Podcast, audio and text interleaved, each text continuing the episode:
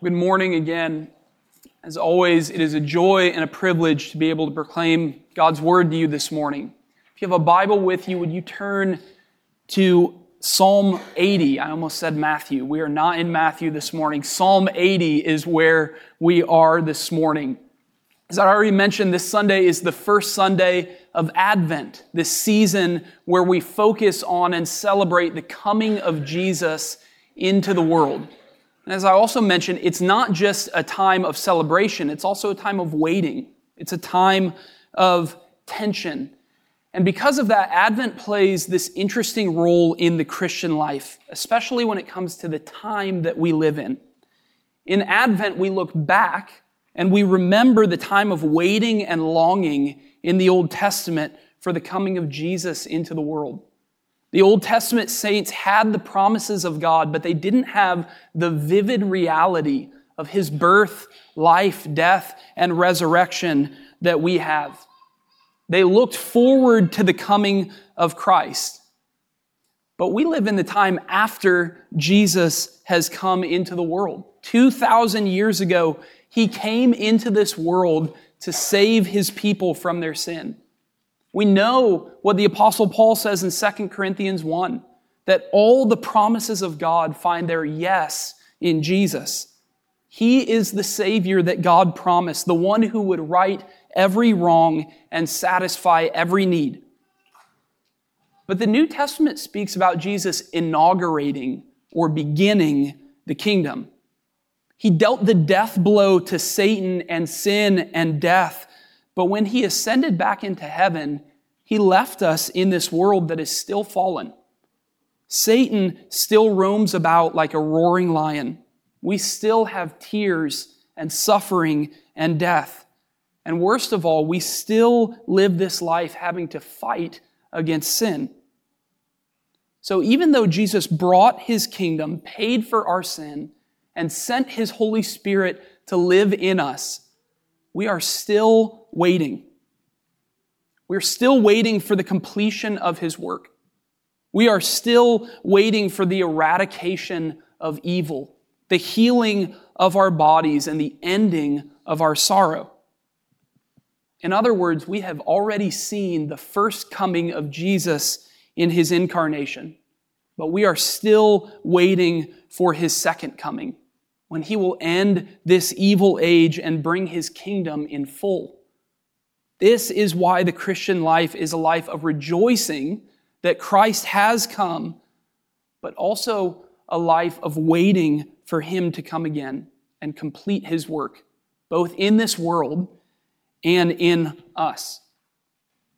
So, over these next four weeks of Advent, we're going to look particularly at four Psalms that all have this theme of waiting on the Lord, but especially a theme of longing. Longing for the restoration of what is good and has been lost. These Psalms are set within the exile of Israel, God's people in the Old Testament, when He took them out of the promised land. And even though we sit on this side of Jesus' coming, we also join them in that longing. We look around at this world and we see sorrow and pain and evil. We see wars far off and evil on the news, but our own lives are also a picture of this. Maybe your body is beginning to lose its strength. Maybe your spouse or parent died this past year. Maybe in the fight against your sin over this last year, you have more losses than wins. We look around and we look inside and we long for things to be different, for God to put all things right. So, as we hear from the Psalms, they're going to do what all of the scriptures always do. They're going to set our hope on Jesus. He is the answer to your longings. He is the fulfillment of all of God's promises. He is the only Savior who can bring forgiveness and healing and hope. But before we look to His Word, let's ask our God for His help. Would you all pray with me? Heavenly Father, as we read your holy word, I ask now that you would give us your spirit of wisdom and revelation that we might know and love your Son, Jesus Christ, more. Open our minds, our hearts, and our wills so that we may hear your word and believe it. Speak, Holy Spirit. Your people are listening. Amen. This is Psalm 80. To the choir master, according to Lilies, a testimony of Asaph, a psalm. Give ear, O shepherd of Israel, you who lead Joseph like a flock, you who are enthroned upon the cherubim, shine forth. Before Ephraim and Benjamin and Manasseh, stir up your might and come to save us. Restore us, O God. Let your face shine that we may be saved. O Lord God of hosts, how long will you be angry with your people's prayers? You have fed them with the bread of tears and given them tears to drink in full measure. You make us an object of contention for our neighbors, and our enemies laugh among themselves. Restore us, O God of hosts. Let your face shine that we may be saved. You brought a vine out of Egypt. You drove out the nations and planted it. You cleared the ground for it. It took deep root and filled the land. The mountains were covered with its shade, the mighty cedars with its branches. It sent out its branches to the sea and its shoots to the river. Why then have you broken down its walls? so that all who pass along the way pluck its fruit. The boar from the forest ravages it, and all that move in the field feed on it. Turn again, O God of hosts. Look down from heaven and see. Have regard for this vine, the stock that your right hand planted, and for the son whom you made strong for yourself. They have burned it with fire, they have cut it down May they perish at the rebuke of your face. But let your hand be on the man of your right hand, the Son of Man, whom you have made strong for yourself. Then we shall not turn back from you. Give us life, and we will call upon your name. Restore us, O Lord God of hosts. Let your face shine, that we may be saved. This is the word of the Lord. As we look through this psalm today, we're going to ask three questions that draw us to application in our own lives. First, we're going to ask who is Israel to understand the setting of this psalm. Second, why are they distressed? And then thirdly, what are they longing for? The psalm begins by crying out to God in the midst of distress. The most important part of the psalm is this refrain that shows up in slightly different ways four times in verses 3, 7, 14, and 19. The first is in verse 3 Restore us, O God, let your face shine, that we may be saved. It's obvious that Israel is calling out to the Lord in, in the midst of distress and trouble. But before we get to that distress, we need to understand the background of who Israel is. Their cry is that God would restore them. And so we have to ask, restore them to what? Verses 8 through 11 give us a snapshot of who Israel is and what God intended for them. Verse 8 says, You brought a vine out of Egypt. You drove out the nations and planted it. But even that reference to coming out of Egypt is at a later point in the story we need to go back further to really understand this passage and what it means for us and for our distress and our longings. The Bible begins with God creating the heavens and the earth, the sea, the sky, the land, and every creature, plant, and rock that is in them. He created humanity, man and woman, as the pinnacle of his creation. And he put them in the Garden of Eden, this paradise where God Himself dwelt. We know what happened, though, don't we? We know that instead of glorifying and enjoying God in this paradise, Adam and Eve sinned. And so their sin brought death and evil and pain into the world. And as a consequence, God drove them out of the garden and out of his presence. But even in doing that, he made a promise to them, a promise that he would one day deal with sin and death and restore them to right relationship with him. When we fast forward a bit, we get to Genesis 12, where God comes to the man Abraham. God blesses Abraham and makes a promise to him, a covenant to him and his family, that he will be their God and they will be his people. But he also tells Abraham the broader purpose of his choosing when he says, And in you all the families of the earth shall be blessed. This was God's purpose. He chose one family to be his people so that through them he might bless all the families, all the peoples of the earth. If you remember the story of Abraham, that blessing took a long time to come to fruition. Even after God gave Isaac and Jacob and his 12 sons, a famine led them into the land of Egypt. And in the land of Egypt, they were slaves for 400 years. That's where our psalm picks up in verse 8. The psalmist uses the imagery of a vine to represent Israel, and he summarizes the history of Israel since then in just four verses. Look with me again at verses 8 through 11. He says, You brought a vine out of Egypt.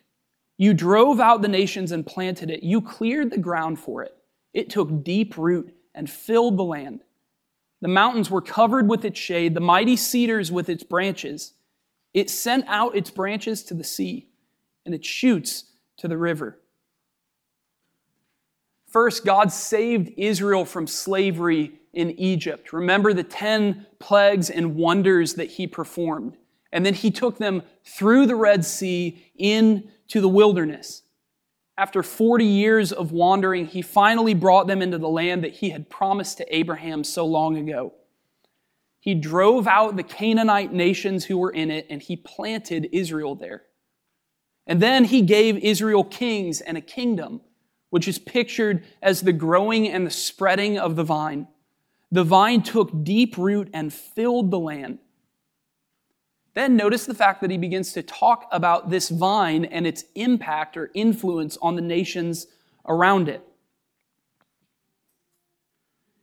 He says that its shade covered the mountains and the mighty cedar trees. And then he says it sent out its branches to the sea and its shoots to the river.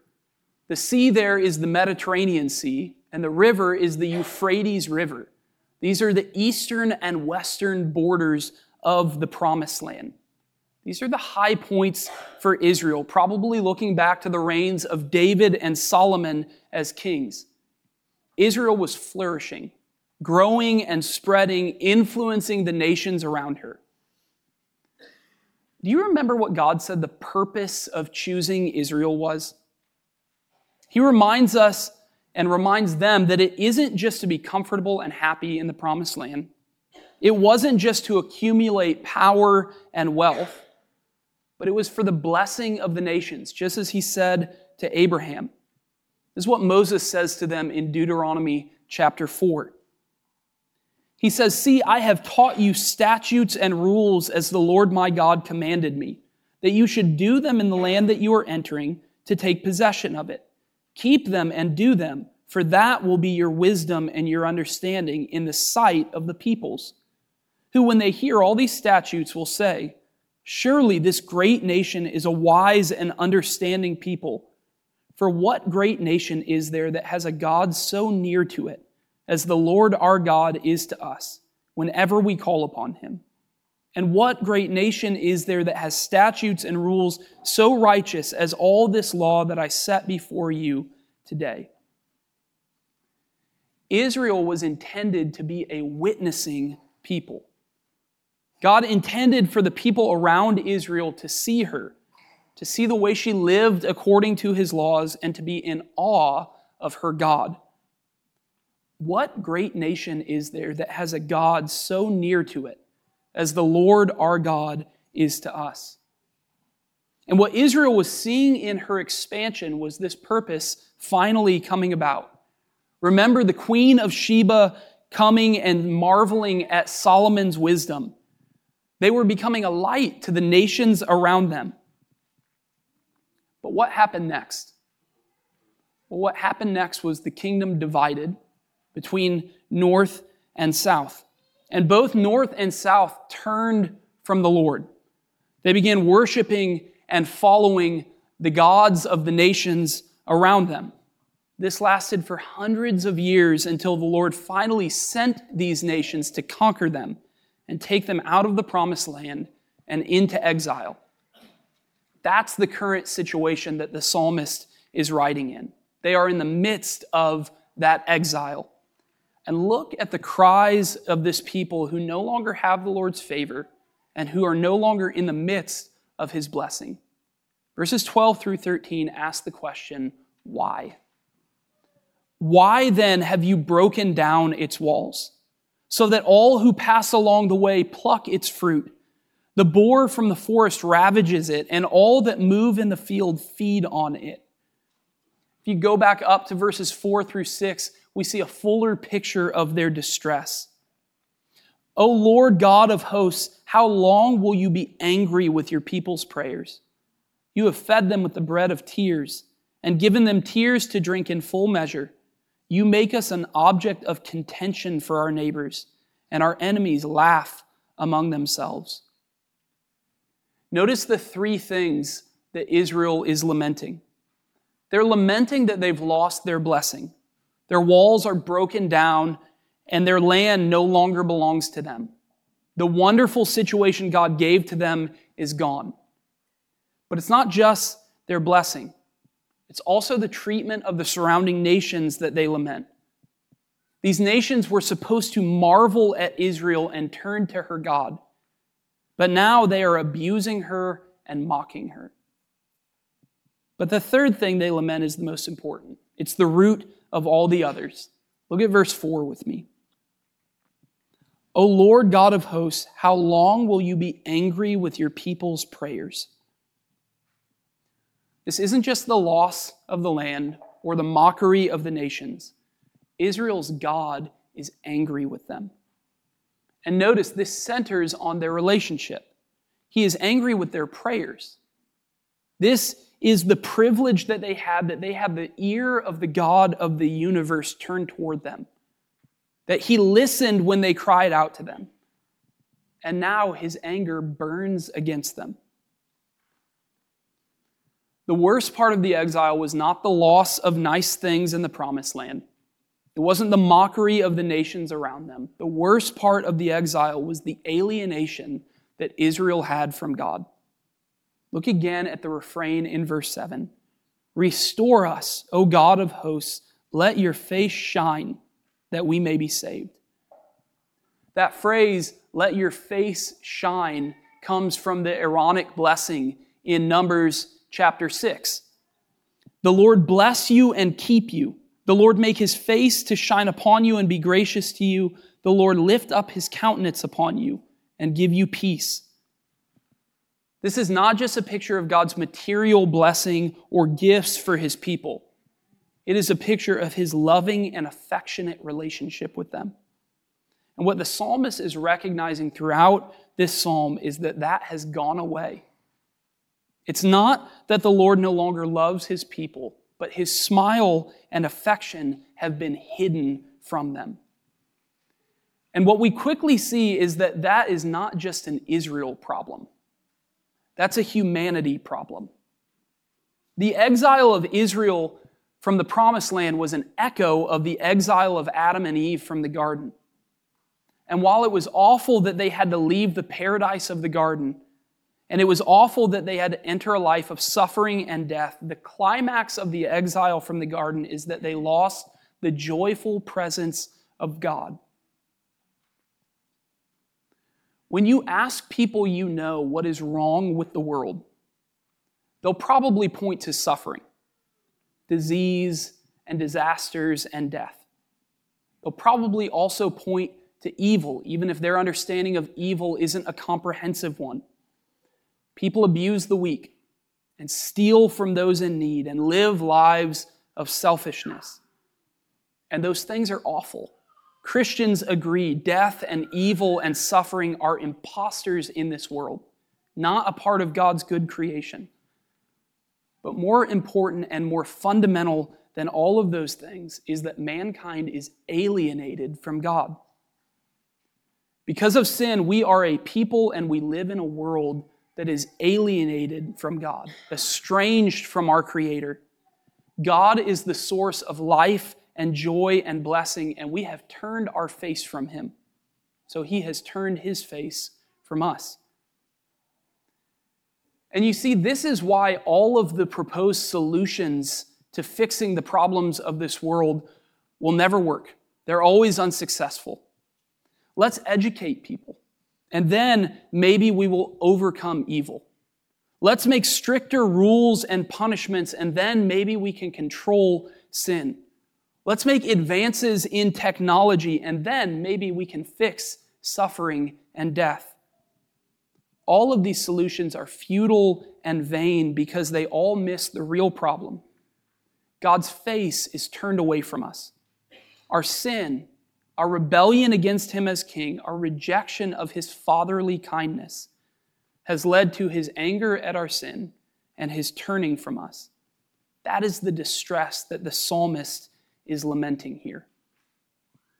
But the, res- the response of the psalmist and of God's people is not to come up with their own solution. No, their response is to cry out to God. Let's look at verses 1 through 3 and then verses 14 through 19 to see what the psalmist cries out to God to do. Verse 1, he says, Give ear, O shepherd of Israel, you who lead Joseph like a flock, you who are enthroned upon the cherubim, shine forth. Before Ephraim and Benjamin and Manasseh, stir up your might and come to save us. Restore us, O God. Let your face shine that we may be saved. And then skipping down to verse 14. Turn again, O God of hosts. Look down from heaven and see. Have regard for this vine, the stock that your right hand planted, and for the son whom you made strong for yourself. They have burned it with fire, they have cut it down. May they perish at the rebuke of your face. But let your hand be on the man of your right hand, the Son of Man whom you have made strong for yourself. Then we shall not turn back from you. Give us life, and we will call upon your name. Restore us, O Lord God of hosts. Let your face shine, that we may be saved. It's obvious that their distress is about all the things that have gone wrong. We know from reading our Bible that most of the people of Israel were preoccupied with the physical suffering and the loss of blessing that they had. But in this psalm, by the inspiration of the Holy Spirit, their prayer and their song focuses on God restoring his loving and caring relationship with them. Notice that even in the way that God is addressed. Verse 1 O shepherd of Israel, you who lead Joseph like a flock, you who are enthroned upon the cherubim. But the main way that we see that the psalmist's concern is for God's love and affection for his people is that almost all of his demands of God are relational. He's asking God to be the father and the shepherd that he promised to be. He says, Give ear, which is a way of saying, Listen to us. In verse 14, he says, Look down from heaven and see, have regard for this vine. He's asking God to pay attention to his people. Care for them like you said you would. Come near to us and take care of us. The request for salvation at the end of each refrain shouldn't be taken as some pragmatic demand to fix the situation and get away. Like a kid who leaves the house and only calls his parents when he wants money. No, he says, right before that cry for salvation, let your face shine. And it's this request for God's face to shine where I want us to hone in on. Remember, God's face isn't his physical face. God is a spirit, he doesn't have a body. So when the Bible talks about God's face, it's drawing on all the different things we do with our face and then shows us how God is doing those things towards us. And so sometimes scripture references God's face to talk about God making himself known to us, him revealing himself fully to us. We all get this, that a person's identity is most obviously communicated by their face. That's why we now have facial recognition software. It's why you would say, I thought that was her, but I couldn't tell because I didn't see her face. Showing your face reveals who you are. And this is what God does. Do you remember in Exodus 33 when Moses asks God if he can see his glory? What does God say back to him? He says, You cannot see my face, for man shall not see me and live. God references his face to talk about revealing his full glory and says that if he did that, it would overwhelm his creatures. But there's another sense that the Bible talks about God's face. It's related to him revealing himself, but it's a bit different. Because we don't just use our faces to show ourselves to others, we also use our faces to look at one another. The first instance of the word face in the Bible is actually in Genesis 3, right after Adam and Eve sin. Verse 8 says, And they heard the sound of the Lord God walking in the garden in the cool of the day, and the man and his wife hid themselves from the face of the Lord God among the trees of the garden. Most translations say they hid themselves from the presence of God. In Hebrew, that word presence and face are the same word. So, why would Adam and Eve be hiding from God's face? You know, when a child does something wrong and you go to talk to them about it and they bury their face in their hands? Why do they do that? It's not because they don't want you to see their face. It's so that they don't see your face. They're afraid to see the look and the gaze of condemnation. They're afraid of that knowing look that they did something wrong and they deserve to be punished. But there's a different look that they can see in your face. It's not a look of condemnation, it's a look of grace or compassion. It's a look that doesn't ignore what they've done wrong, but it pours out grace instead of condemnation. This is the look that the psalmist is talking about when he talks about God's face shining. In his book on the blessing of Numbers 6, author Michael Glodo says that when Aaron the priest says, The Lord make his face to shine upon you, he is declaring the blessing of God's gracious gaze upon his people. That's what the psalmist is longing for most fundamentally. Not a new set of circumstances, not getting more stuff, but having the smile of God upon his people. This is what every one of us longs for most fundamentally.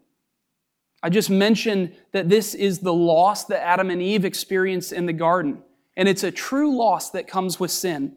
Isaiah 59 says, Your iniquities have made a separation between you and your God, and your sins have hidden his face from you. You may try to ignore that longing by filling it with other things. Maybe the smile and admiration of your boyfriend or your wife or your Instagram followers fills that hole for a while. Maybe your success in school or at work or your impressive resume helps you ignore that desire in your soul.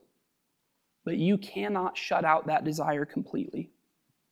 And there are quiet days, usually without all the noise, that you feel the emptiness. We all long for the smile of God upon us. We all know that our sins have separated us from Him and hidden His face from us.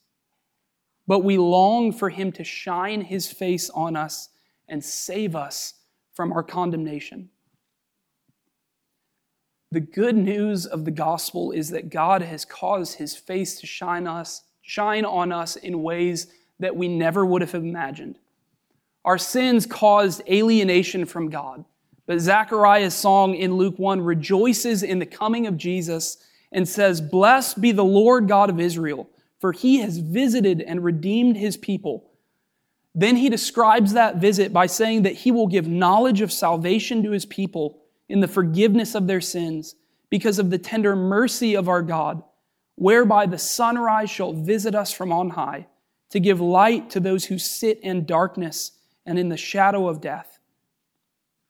We know that our sin has brought the righteous anger of God, But the angels sang out at the coming of Jesus, Glory to God in the highest, and on earth peace among those with whom he is pleased. John 1 tells us that instead of hiding his face, the Son of God has come to dwell among us. And the Word became flesh and dwelt among us, and we have seen his glory.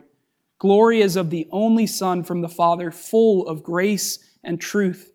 And from his fullness we have all received grace upon grace. Paul summarizes the coming of Jesus by saying in 2 Corinthians 4 For God, who said, Let light shine out of darkness, has shone in our hearts to give the light of the knowledge of the glory of God in the face of Jesus Christ. The psalmist cried out in verse 14 Turn again, O God of hosts, look down from heaven and see, have regard for this vine. Jesus Christ is the resounding answer to that cry. Jesus is not just a nice, warm story at Christmas time. He isn't just a nice guy who taught us to love one another. No, Jesus is the way that God is bringing restoration to this broken world and to your broken life. And this brings us right back to the tension of Advent, the tension that we find ourselves in. If you're in this room this morning and you do not know Jesus, then I want you to know that the feeling of longing that you have, longing for a world that is made right, longing for forgiveness for the wrongs you have done, longing for the smile and rejoicing of God over you. You do not have to wonder where those can be found. You are not like the psalmist wondering how God will bring about the restoration of all things. The answer to those longings is Jesus Christ. Come to him and find the forgiveness and peace and hope of God Almighty. If you are a Christian, if you do trust in Jesus, then you know the tension of Advent well. You exist in a world where you know that your redemption has come. Jesus paid it all. He has saved you from your sins and filled you with the Holy Spirit. But you still feel like you are in exile. The fight against sin is a hard and relentless battle. You experience suffering and sadness and hurt. You know that God is with you, but He can still feel far off. Your cry to God for all of those things should still be Restore us, O Lord God of hosts let your face shine that we may be saved.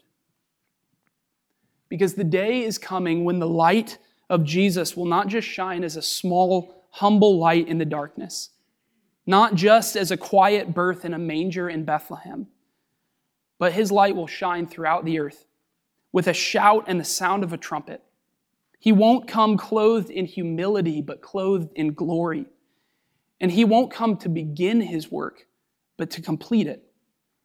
And so, with confidence and with hope, we await that day of restoration and salvation. And we cry out with Christians throughout the ages Come quickly, Lord Jesus. Come quickly. Would you all pray with me? Father, we do cry out that you would restore all things. We rejoice that we know where that restoration comes from. And so we pray that you would cause us to cling to Jesus, to look to him and him alone for our salvation and our life and our ultimate joy. We do pray that Jesus would come quickly to restore this world and to restore us. It's in his name that we pray. Amen.